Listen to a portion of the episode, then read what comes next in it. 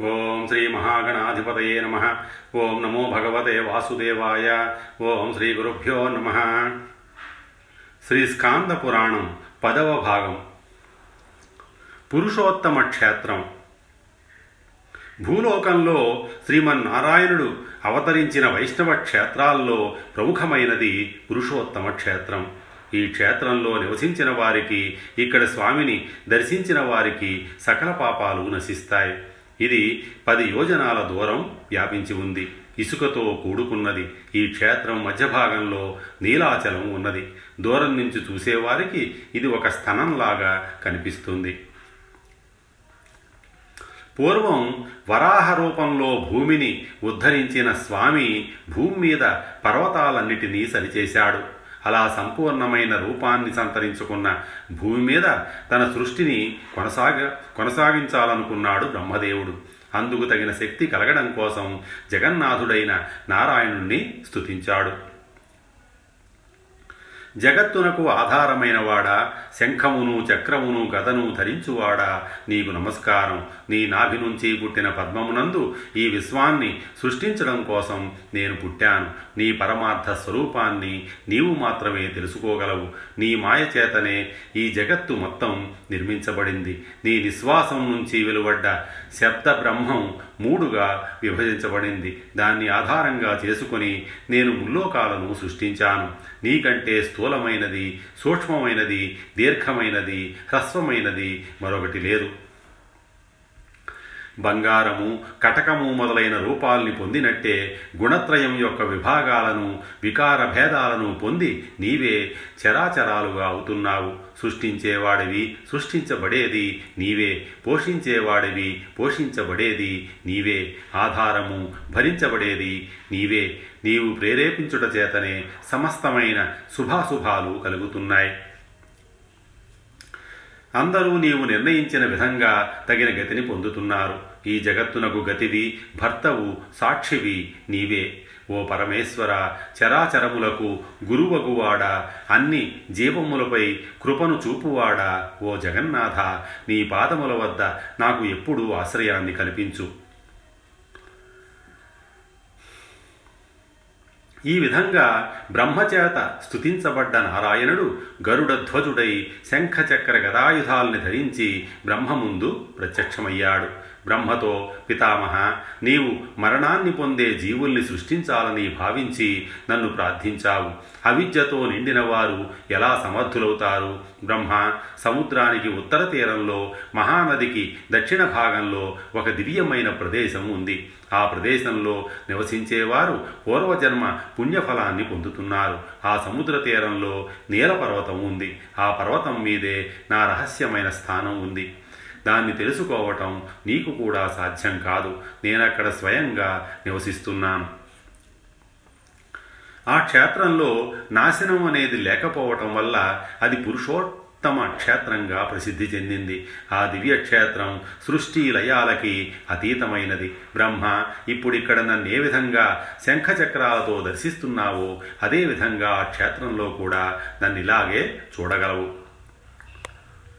నీలాచలం మధ్య భాగంలో ఒక కల్పవృక్షం ఉంటుంది. దానికి పడమర భాగంలో రౌహి రౌహిణం అనే కుండం కనిపిస్తుంది. దాని తీరంలోనే నేను నివసిస్తున్నాను. అక్కడ కొలువై ఉన్న నన్ను ఆ తీర్థంలో స్నానం చేసి దర్శించిన వారు సకల పాపాలు నశించి నా సాయుధ్యాన్ని పొందుతారు. కనుక బ్రహ్మదేవ నన్ను ధ్యానిస్తూ నీవు ఆ దివ్యక్షేత్రానికి వెళ్ళి నివసించు. అప్పుడే నీకు ఆ పురుషోత్తమ క్షేత్ర మహిమ సంపూర్ణంగా అవగతమవుతుంది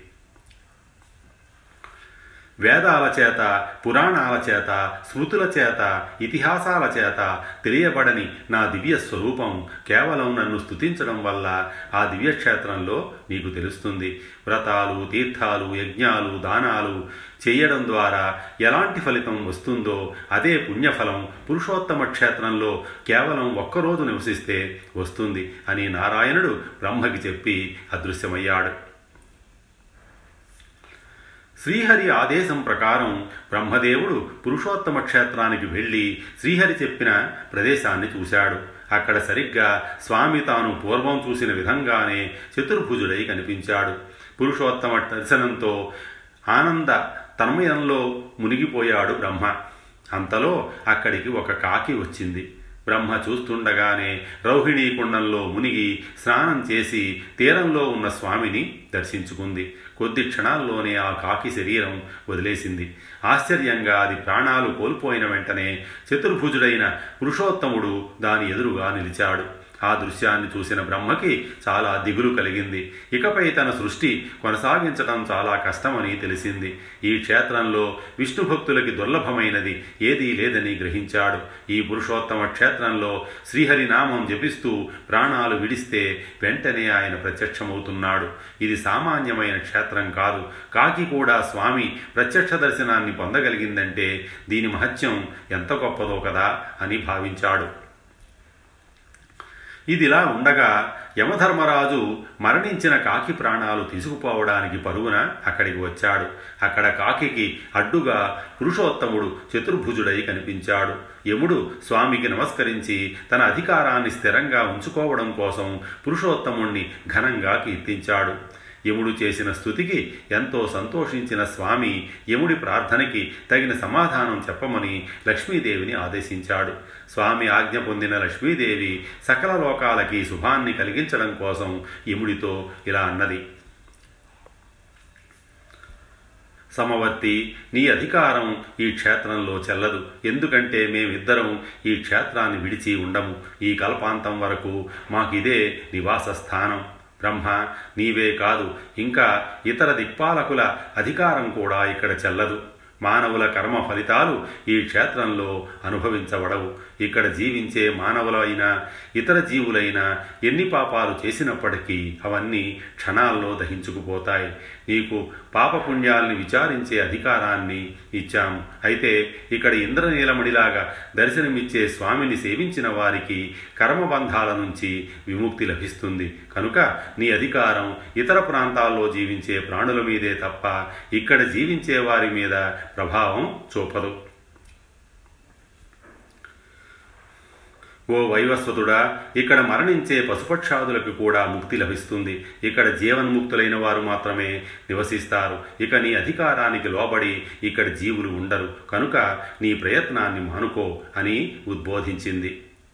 లక్ష్మీదేవి మాటలు విని ఆశ్చర్యపోయిన యముడు అమ్మా నీవు చెప్పిన విషయం నేను ఇంతవరకు వినలేదు. ఇంత గొప్ప రహస్యాన్ని నేను ఎలా తెలుసుకోగలను? పురుషోత్తముడి తత్వాన్ని వేదాలు బ్రహ్మదేవుడు కూడా తెలుసుకోలేరు కదా. ఇక అల్పుండైన నా వల్ల ఏమవుతుంది? నీ వల్ల నాకు ఈ దివ్యక్షేత్రం ముక్తిక్షేత్రం అన్న విషయం తెలిసింది. తల్లి వాసుదేవుడు మిగతా అన్ని చోట్ల బంధాలు కల్పిస్తూ ఇక్కడ మాత్రమే జీవులకి ముక్తిని ప్రసాదిస్తున్నాడు.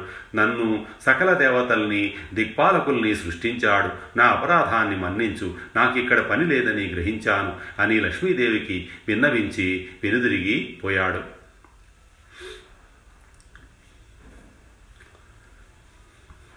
వైష్ణవులు శ్రీ మహావిష్ణువు మీద అచంచలమైన భక్తి ప్రపత్తి శరణాగతిని చూపేవారే వైష్ణవులు. అలాంటి విష్ణు భక్తులకి విష్ణువుకి ఎలాంటి భేదం ఉండదు. విష్ణు భక్తులైన వైష్ణవుల లక్షణాలు ఈ విధంగా ఉంటాయి. ఉండాలి. ప్రశాంత చిత్తులు ఇంద్రియ నిగ్రహం కలిగిన వారు సౌమ్యులు ఇతరులకి ఎలాంటి దోషం తలపెట్టని వారు వైష్ణవులు.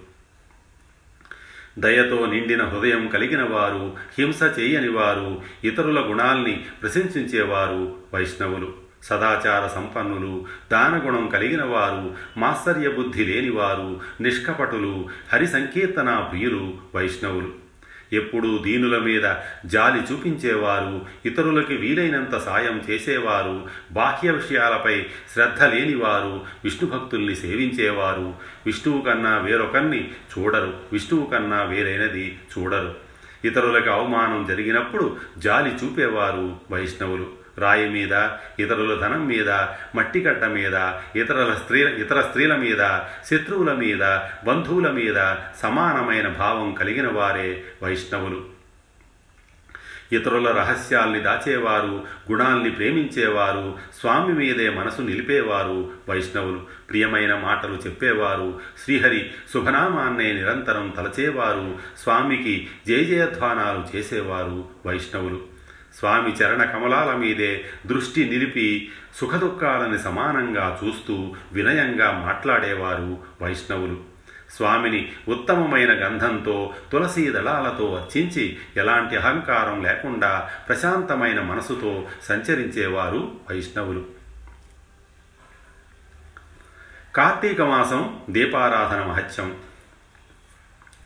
కార్తీక మాసంలో శివాలయ గోపురంలో ద్వారం దగ్గర శిఖరం మీద శివలింగం సన్నిధిలో దీపారాధన చేస్తే సకల పాపాలు తొలగిపోతాయి.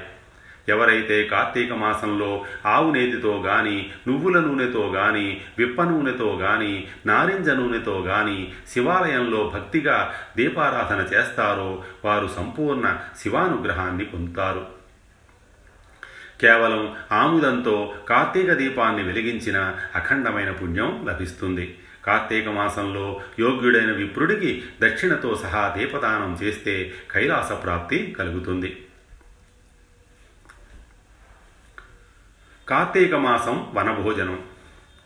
కార్తీక మాసంలో చేసే వనభోజనం చాలా విశేషమైన ఫలితాన్ని ఇస్తుంది. ఇతర సమయాల్లో భోజనం చేసేటప్పుడు హోమాలు పూజలు చేసినప్పుడు తర్పణాలు చేసేటప్పుడు చెండాలురా పాపాత్ముల దుష్ట సంభాషణలు వినేటప్పుడు కలిగిన దోషాలని పోగొట్టుకోవాలంటే వనభోజనం చేసి తీరాలి. ఈ కార్తీక వనభోజనాన్ని ఏ విధంగా చెయ్యాలంటే ఎన్నో రకాల వృక్షాలతో ఉన్న వనంలోకి వెళ్ళాలి. అక్కడ ఉసిరి చెట్టు తప్పకుండా ఉండాలి. ఆ ఉసిరి చెట్టు కింద సాలగ్రామాన్ని ఉంచి గంధ పుష్పాక్షతలతో యథావిధిగా పూజించాలి. ఆ తరువాత శక్తి కొద్దీ విప్రుల్ని దక్షిణ తాంబూలాలతో తగిన విధంగా సత్కరించి వారందరితో కలిసి భోజనం చెయ్యాలి. ఈ విధంగా శాస్త్రబద్ధంగా కార్తీక మాస వనభోజనాన్ని చేస్తే సకల పాపాలు నశించి విష్ణులోక ప్రాప్తి కలుగుతుంది. కార్తీక మాసం గీతాపారాయణం. కార్తీక మాసంలో శ్రీహరి సన్నిధిలో భగవద్గీతని పారాయణ చేస్తే అనంతమైన పుణ్యం కలుగుతుంది. కార్తీక మాసంలో తులసీ దళాలతో తెల్లని ఎర్రని గన్నేరు పూలతో నారాయణుణ్ణి పూజిస్తే వైకుంఠ ప్రాప్తి కలుగుతుంది. కార్తీకంలో భగవద్గీతలోని విభూతి యోగం విశ్వరూపయోగం అనే అధ్యాయాల్ని వైష్ణవాలయాల్లో పారాయణ చేస్తే శ్రీహరి అనుగ్రహం సంపూర్ణంగా లభిస్తుంది. హరి సన్నిధిలో దీపారాధన.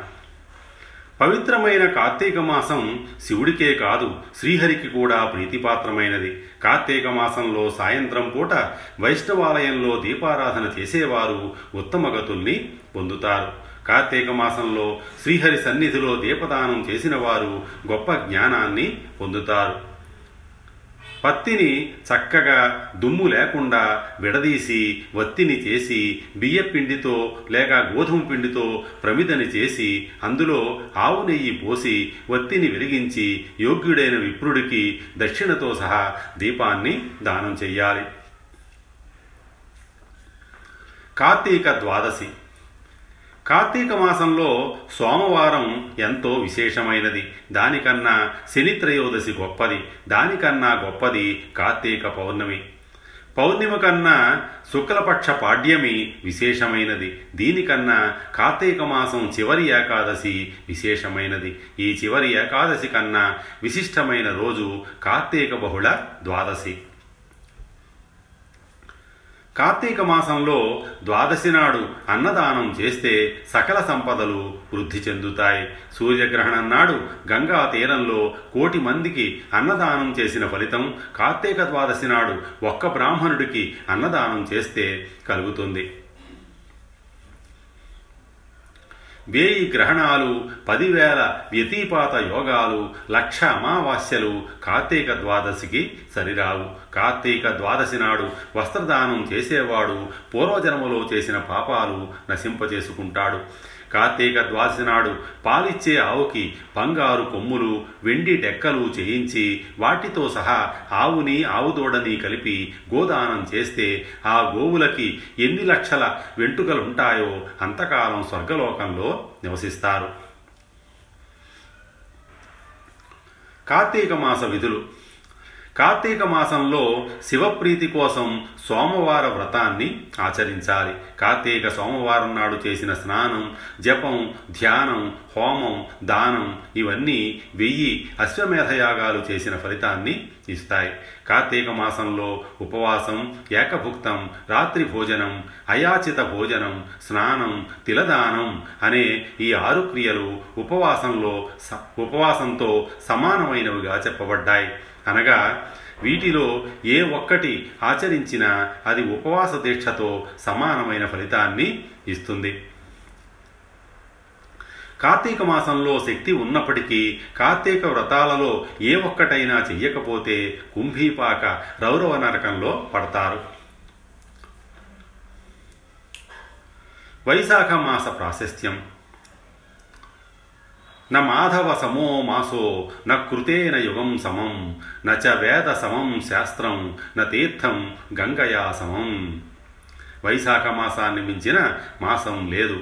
యుగాల్లో కృతయుగాన్ని మించిన యుగం లేదు. అలాగే శాస్త్రాల్లో వేదాన్ని మించింది లేదు. తీర్థాల్లో గంగని మించిన పుణ్యతీర్థం లేదు. వైశాఖ మాసం భగవంతుడైన శ్రీహరికి అత్యంత ప్రీతిపాత్రమైనది. విష్ణు భగవాను మించిన దైవం ఎలా లేదో వైశాఖ మాసాన్ని మించిన మాసం మరొకటి లేదు. ఎంతో విశిష్టమైన ఈ మాసంలో చేసే దానాలు అఖండమైన అనంతమైన ఫలితాలని ఇస్తాయి. వైశాఖ మాసంలో జలదానం చేసిన వాడికి సకల తీర్థాలని సేవించిన పుణ్య ఫలితం లభిస్తుంది. వైశాఖంలో యాత్రికులకి దాహం తీరిస్తే పుణ్యలోకాలు ప్రాప్తిస్తాయి. దాహంతో బాధపడే వారికి చల్లటి నీళ్ళు దానం చేస్తే పదివేల రాజసూయ యాగాలు చేసిన ఫలితం లభిస్తుంది వైశాఖంలో మధ్యాహ్న కాలంలో వచ్చిన అతిథికి అన్నదానం చేస్తే విశేషమైన పుణ్యం కలుగుతుంది. వైశాఖ మాసంలో ఎండలో తిరిగి అలసిపోయి వచ్చిన వారికి సుఖమైన వసతి భోజనం ఏర్పాటు చేసిన వారికి పునర్జన్మ ఉండదు. వైశాఖంలో పక్క బట్టలు ధరించే వస్త్రాలు దానం చేసిన వారికి ఈ జన్మలోనే సుఖభోగాలు లభిస్తాయి. పడుకోవడానికి చాపని దానం చేస్తే శ్రీహరి ఆనందిస్తాడు. మజ్జిగ ఎండతాపాన్ని చల్లారుస్తుంది. కనుక దాహంతో అలమటించే వారికి మజ్జిగ దానం చేస్తే శ్రీహరి అనుగ్రహం కలుగుతుంది. తెల్లటి బియ్యాన్ని దానం చేస్తే ఆయుర్దాయం పెంపొందుతుంది. వైశాఖంలో బ్రాహ్మణులకి ఆవు నెయ్యి దానం చేసినవాడు అశ్వమేధయాగ ఫలితం పొందుతాడు. వైశాఖ మాసంలో పాటించాల్సిన నియమాలు. తైలాభ్యంగనం దివాస్వాపం తథా వై కాంస్యభోజనం ఖట్వా నిద్రాం గృహే స్నానం నిషిద్ధస్య చ భక్షణం వైశాఖే వర్జయేదష్టౌ దిభుక్తం నక్తభోజనం.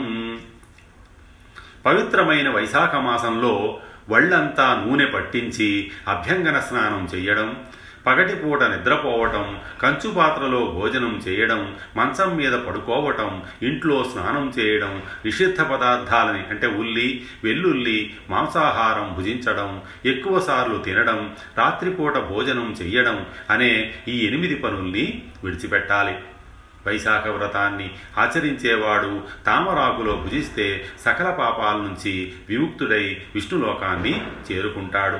వైశాఖ మాసంలో నదీ స్నానం చేస్తే పుణ్యం వస్తుంది. ప్రాతకాలంలో సముద్ర స్నానం చేసినవాడు ఏడు జన్మల పాపాల్ని తొలగించుకోగలుగుతాడు. జాహ్నవి అంటే గంగా నది వృద్ధ గంగా అంటే గోదావరి నది కాళింది అంటే యమునా నది సరస్వతి కావేరి నర్మదా వేణి అంటే కృష్ణవేణి. ఈ ఏడు నదుల్ని సప్త గంగలంటారు వైశాఖ మాసంలో ఈ ఏడు గంగల్లో ఏ గంగలో స్నానం చేసినా కోట్ల జన్మల్లో చేసిన పాపం నశిస్తుంది. ప్రాతస్నాన మంత్రం. మధుసూదన దేవేశ వైశాఖే మేషగేరవౌ ప్రాతస్నానం కరిష్యామి నిర్విఘ్నం కురు మాధవ ప్రాతకాలంలో నదీ తీరానికి లేక సముద్ర తీరానికి వెళ్ళి ముందుగా పై శ్లోకాన్ని పఠించి ఓ మధుసూదన పరంధామ నేను మేషరాశిలో సూర్యుడు ఉన్నప్పుడు వైశాఖ మాసంలో పవిత్రమైన ప్రాతకాల స్నానాన్ని చేస్తున్నాను. దయచేసి ఈ కార్యక్రమం నిర్విఘ్నంగా జరిగేలా చూడు అని చెప్పి ఆ తరువాత స్నానం చెయ్యాలి. అర్ఘ్యమంత్రం. స్నానమంత్రం చదివి నదిలో దిగి స్నానం చేసిన తరువాత అర్ఘ్యమంత్రాన్ని పఠించి శ్రీహరికి అర్ఘ్యం సమర్పించాలి. వైశాఖే మేషగే భానౌ ప్రాతస్నానపరాయణ అర్ఘ్యంతేహం ప్రదాస్యామి గృహణ మధుసూదన. ఓ మాధవ సూర్య భగవానుడు మేషరాశిలో ఉండగా నేను వైశాఖ మాస ప్రాతస్నాన విధిలో భాగంగా నీకు అర్ఘ్యాన్ని సమర్పిస్తున్నాను. ఈ అర్ఘ్యాన్ని నీవు స్వీకరించు అని చెప్పి మూడుసార్లు శ్రీహరికి అర్ఘ్యాన్ని సమర్పించాలి. తరువాత శుభ్రమైన వస్త్రాలు ధరించి సంధ్యావందనాది నిత్యకర్మల్ని పూర్తి చేసుకొని వైశాఖంలో పుష్పించే పూలతో శ్రీహరిని శ్రద్ధగా అర్చించాలి. తరువాత వైశాఖ మాస మహాత్యాన్ని తెలియజేసే విష్ణు కథల్ని శ్రవణం చేయాలి. ఎవరైతే వైశాఖ మాసంలో పవిత్రమైన తులసీ దళాలతో శ్రీహరిని అర్చిస్తాడో వాడికి శ్రీహరి సాయుధ్యముక్తి లభిస్తుంది. స్వస్తి శ్రీ ఉమామహేశ్వర పరబ్రహ్మార్పణమస్తు.